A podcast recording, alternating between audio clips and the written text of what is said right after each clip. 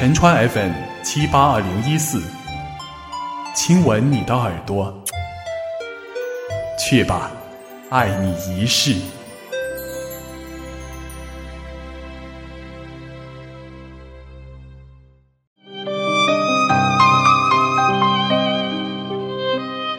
这期节目很现实，现实的会毁掉一些人的梦想。这期节目没有正能量，但有助于我们认清这个世界。寒门再难出贵子，第五集，作者永乐大帝二世，由陈川播讲。治国和周周的新房。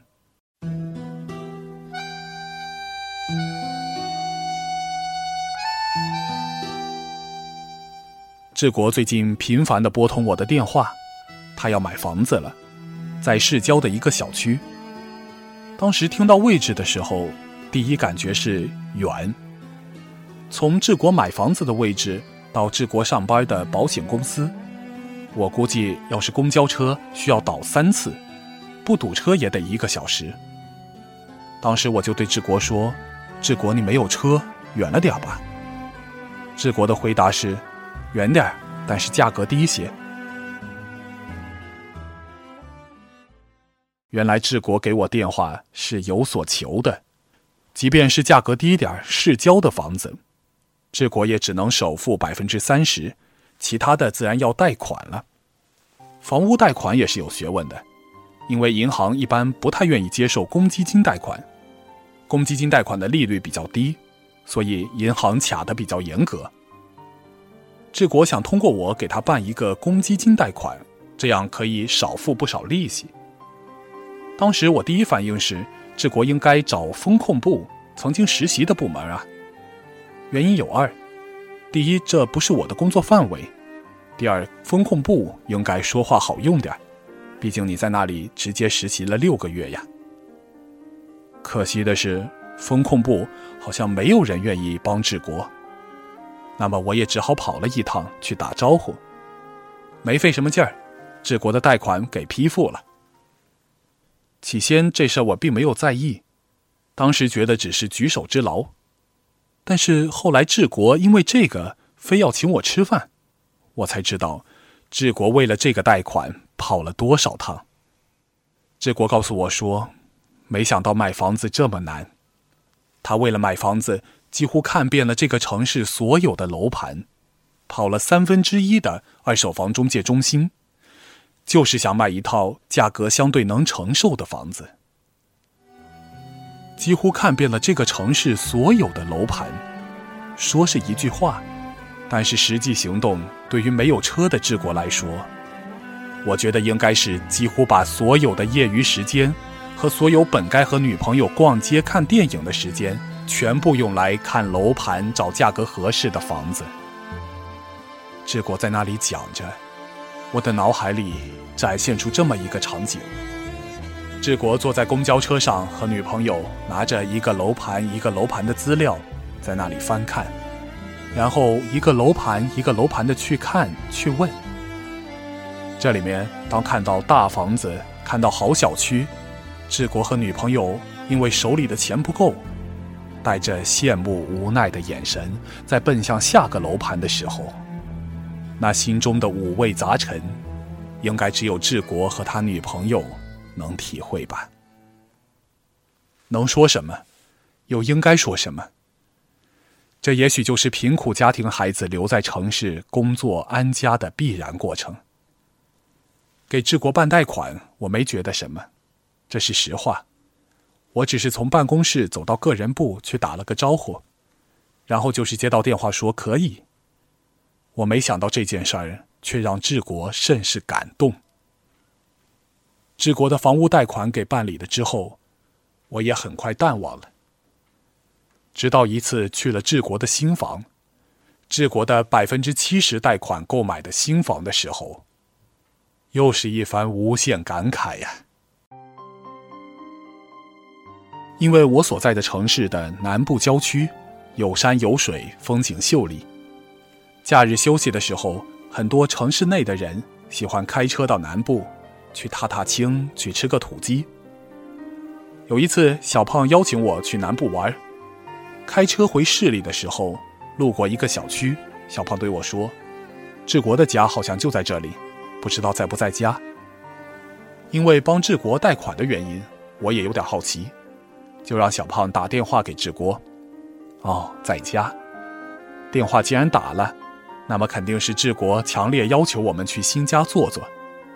我们自然就把车开进了志国的小区。志国和女友在楼下接我们，上楼来到志国家里，才发现志国的父母和弟弟也在，然后是冲茶倒水加点烟。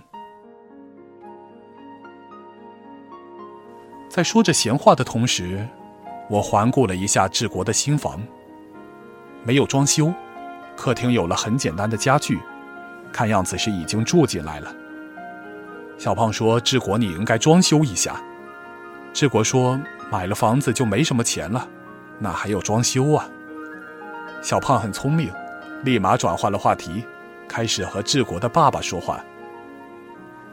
看着这个大概七十来平米的房子，也许两个人住可以，但是加上治国的父母和弟弟。就觉得这房子立马挺热闹，人有点多。原来治国的弟弟没有考上大学，也来到这个城市，在治国保险公司的合作汽修厂学习修理汽车。这样父母也就跟着来了，这样算是一家五口住在这个小房子里。我的第一感觉是治国的女朋友挺不错，能接受这种情况。真不知道这个只有两间卧室的小房子。五口人晚上是怎么睡的？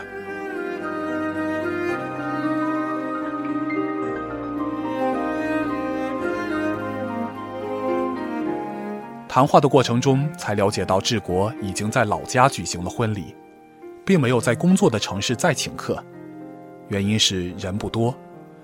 这个城市的婚礼饭店价格实在是高，也因为买了房子，手头实在是紧张。小胖还在那里说：“志国没有带着嫂子去旅个游啊？”志国低下头没说话。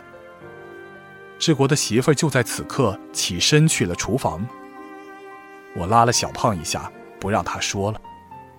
我总觉得志国的低头，志国媳妇儿的起身离开，是一种无奈。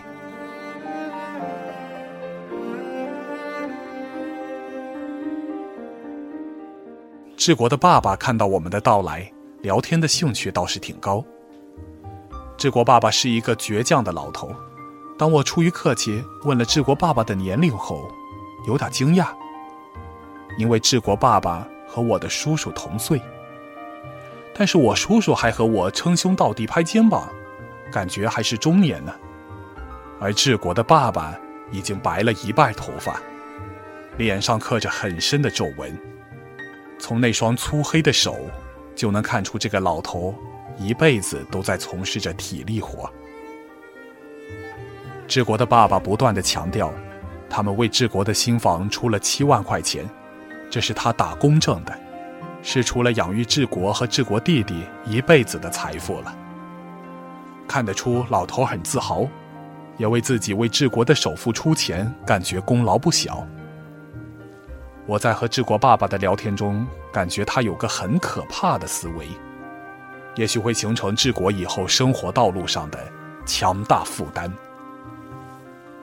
治国爸爸一直强调年龄大了，大儿子有出息，大学毕业，在省会找了媳妇儿，买了房子，自己的任务完成了，并且自己积蓄的大半给了治国付首付，治国作为哥哥，自然应该承担弟弟的责任。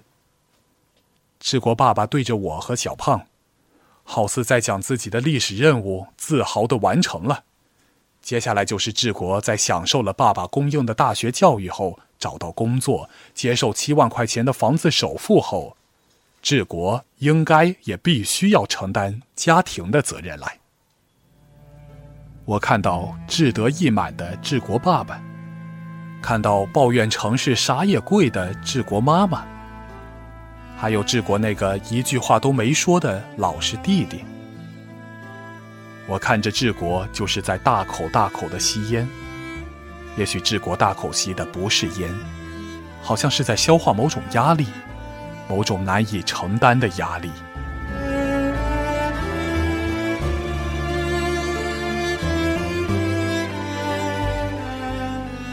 坐了一会儿后，治国要留我们吃饭，早已经吃得一肚子土鸡的我和小胖赶紧起身告辞。当车子行驶出小区，小胖告诉我说：“刚才问志国媳妇儿新婚生活怎样，他的答复是：谁见过这样的新婚生活？早知道这样，还不如租房子住。”当小胖说完这个的时候，我突然觉得志国家里的沙发是一个炸药包，引线已经点燃，至于什么时候爆炸，我不清楚，但我肯定这个家庭的炸药包。肯定会爆炸。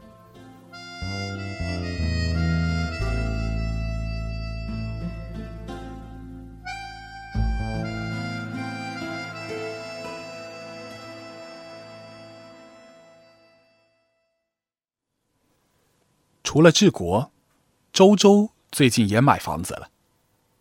我的同事周周是那些实习生里边第一个确定留下的孩子。某天下午下班。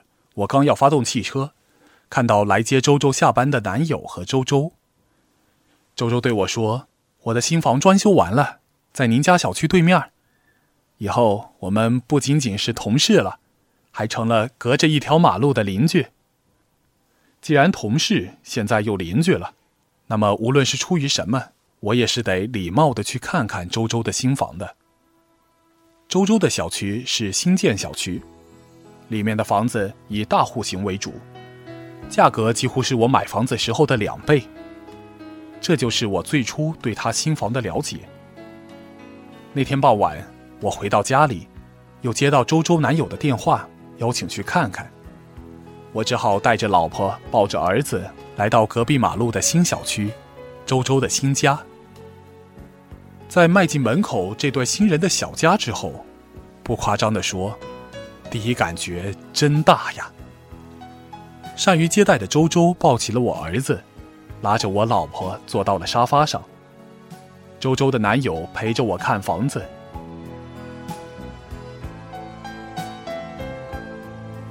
我有点恍惚，这是实话。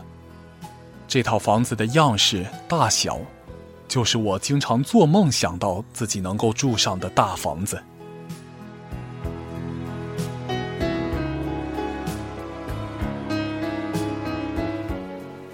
热情周到的周周很快就和我老婆打成一片，然后我从周周男友的口中知道这个房子二百一十多个平方，错层建筑，四室两厅。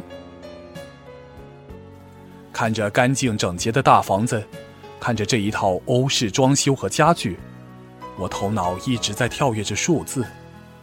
房子的装修保底也得三四十万吧，家具呢？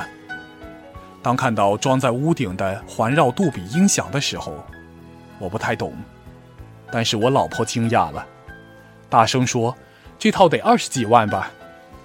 周周说：“二十七万。”周周的一句价格，让我心里感觉，这个曾经跟着我实习的小姑娘，现在我的同事，这个隔着我一条马路的邻居。这个曾经被我认为是小屁孩年龄的小姑娘和她同样年龄的男友，甩出了我至少十条街。